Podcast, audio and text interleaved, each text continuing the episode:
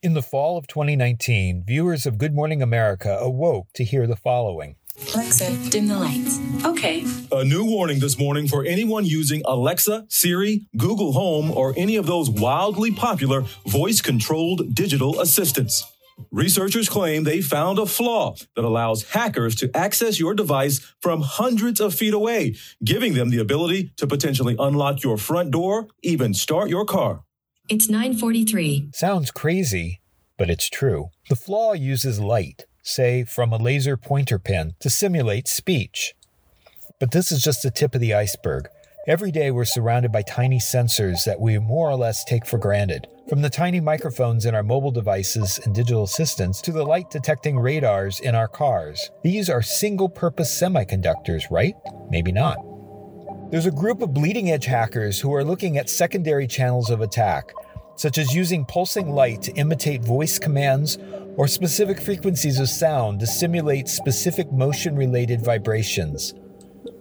And soon, it's possible that these hackers may be able to demonstrate how these and other basic laws of physics can be used to take control of our digital assistants, our medical devices, even our cars.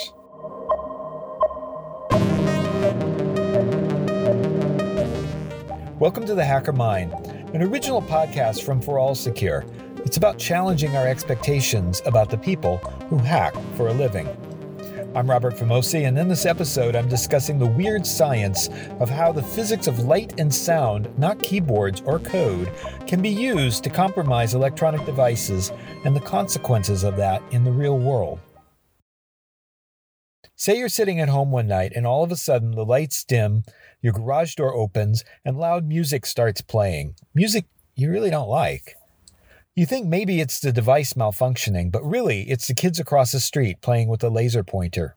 That's one of the consequences. Very general purpose. You shine a laser and you pulse it on and off at a particular rate, and uh, it causes the microphone to hear clear, intelligible speech that the adversary controls. That's Dr. Kevin Fu, one of the discoverers of this phenomena.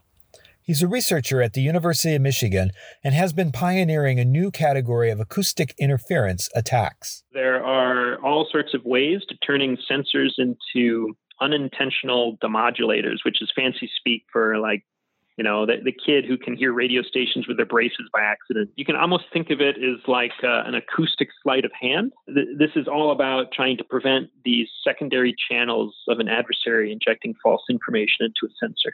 In this case, the sensor is a tiny microphone which consists of a thin membrane. As sound hits the membrane, it vibrates, like our eardrum.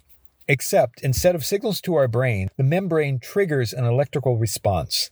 How much or how little charge it sends depends on the sound. So a microphone is looking for sound, which is a wave. But what if we have a light, which, in the realm of physics, can also be a wave? Light isn't one of the intended inputs for the microphone, but it just so happens to work. First of all, there are intentional receivers, and then there are unintentional receivers. So if you're talking about intentional receivers, like, hey, I have a light sensor, would you please tell me how bright the room is? That's one thing. But with our, our laser work, uh, the laser work was about a microphone, and a microphone's not designed to receive light, but it turns out it does. And, and so most of our work is about sensors that don't advertise being able to sense other modalities like sound or light, but do. So you're probably wondering, that must be hard, training a laser to emulate human speech. Actually, it's not. In fact, it's so easy. We've demonstrated this at an elementary school museum where the museum shows kids how to use lasers to inject voices. Uh, I show six year old children how to put their voice in here uh, with a laser beam. It's, it's, it's really not that hard once you understand the physics. Effectively creating an optical uh, AM radio station. That, that's effectively what we're doing. We're modifying the amplitude of um, the current or the intensity of the laser. That causes a vibration on the membrane of the microphone uh, that is then misinterpreted as speech. the physics would be we're turning a light on and off fast. Every time the light hits it, it causes a little shaking your vocal cords shake, and that's how we speak. That's all we're doing. So every time something really cool like this comes along, I often wonder did they expect to find something? I mean, How does one happen upon the unintended consequence like this? The the one on the light source for microphones in particular, I think you have to give a lot of credit. Takashi uh, Sugawara from Tokyo, he was one of the collaborators on the project, and he had this idea of using lasers to inject things into microphones. I can't speak for him, but I think a lot of it is just about sheer curiosity. Uh, I know he was coming from a background of side channels, and um, lasers have been used in the past to induce faults, but I'm not aware of any research before before this that would use a laser to deliberately control the output of the sensor. You could consider this a write side channel attack, I suppose, but usually when someone says side channel, they're they're assuming it's about reading information out, and this is about putting information in. So it depends. We're we're on the frontier. We're inventing new things, new new subdisciplines. So not 100% clear. This is bleeding edge research, so much so that there's little in the way of tools that can be used in the lab. We've even had to build our own laser interferometers uh, in the laboratory to do measurements. The tools are rather blunt. You know, write a program in MATLAB. Uh, there aren't tools you can buy right now. So we're we're th- this is classic R and D, and you know I would expect there'll be some tool sets probably in the next five to ten years. But you know in academia we're always working on the the very early stage of the technology. So how did we get here? How does one even start to think about these types of attacks? I had been working for some time on things involving light. I'm just always curious how sensors transduce the analog into the digital. And from my experience in computer security, I know most failures happened at the boundaries between abstractions where there's undefined behavior. And this felt like an area ripe for undefined behavior. Okay, there's a lot to unpack here. Let's start with boundaries. The transition from one system to another has always been one of the weakest links in the security chain. So, in my experience, most new classes of vulnerabilities um, not just your next buffer overflow, but entirely new thinking about um, entirely new vulnerable surfaces typically happen at boundaries. And and there's a uh, there's some really good reasons why this this is um, it's like where do you go to fish? Well, um, you know, you look for where there's going to be a good supply. Boundaries are the classic go to minefield for discovering new software vulnerabilities. It turns out it's the same here with micro electromechanical system sensors. The reason why it's interesting is you typically have two different groups of engineers on either side of the interface. And anytime you have an interface, even if it's well defined, even if there's a specification, engineers start to assume things about the other side. So there's often an uh, abdication of responsibility for certain things. And the classic example would be the buffer overflow. Are you bounds checking? Whose job is it to do bounds checking? Is it the caller or the callee? Well, in this case, in the analog sensor world, uh, it's all about, well, how do we know that the device is actually sending out uh, actual data of the sensed environment versus some tertiary way that an adversary is able to trick the sensor into uh, falsely transducing information. So think about all the sensors we have today in our homes, in our cars, in our cities, and the many more that we'll have tomorrow. That's a lot of sensor data, and therefore plenty of opportunity for mischief. But before we get too deep, what are transducers and how exactly do you transduce information? A transducer, um, in layman's terms, or engineers' layman's terms, will take some kind of physical phenomena, something about our world, maybe how light is it in the room, what is the temperature, um, but it'll take some kind of uh, phenomena uh, and then create electronic patterns that can be interpreted by a computer to represent uh, that phenomena. So, uh, again, it might be um, giving a digital readout on temperature um, but perhaps in reality, what the sensor's doing is looking at the voltage differential between two different metals to try to interpolate what's the temperature in the room. Um, another example might be uh, acceleration. Um, you'd like to know how fast a car is going. Um, and so you create a sensor that transduces uh, certain physical phenomena into uh, analog or digital values representing your acceleration.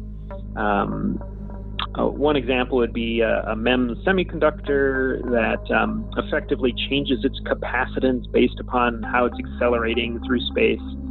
Um, but the, the key take home of all these transducers is that it's a proxy for reality.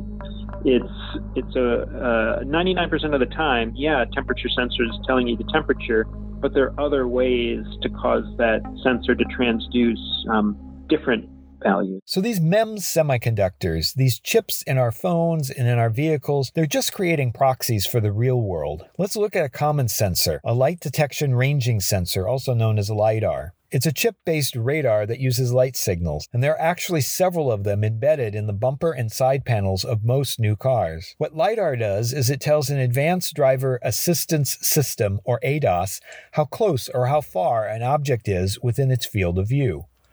Think pre collision warning. An attack on this chip has definite consequences on the future of driving, particularly with autonomous vehicles. Oh, yes. In fact, uh, we have a number of papers recently published uh, just uh, last, uh, last winter, actually, on LIDARs and autonomous vehicles um, and how to use lasers to uh, take control of that and what are some of the limits. So it's, it's extremely relevant to autonomous vehicles. And really, we're talking about any device with a real world sensor. So, this type of attack is going to affect a variety of fields and a variety of use cases. It does. Medical devices, uh, space, uh, you name it.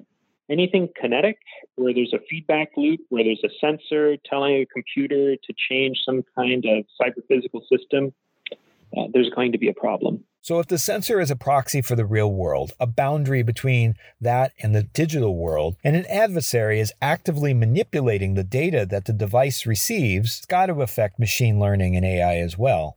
You know, garbage in, garbage out?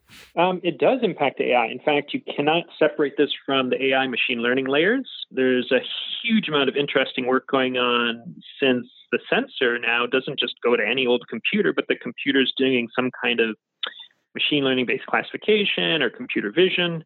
It creates a host of sort of intellectually challenging sort of geometry problems. But at the end of the day, it's a very practical problem because cars are ubiquitous and you want to make sure that an adversary with a, laser pointer pen can't simply uh, cause havoc with an autonomous vehicle. Okay, shouldn't all this be covered within the SDLC, the software development lifecycle?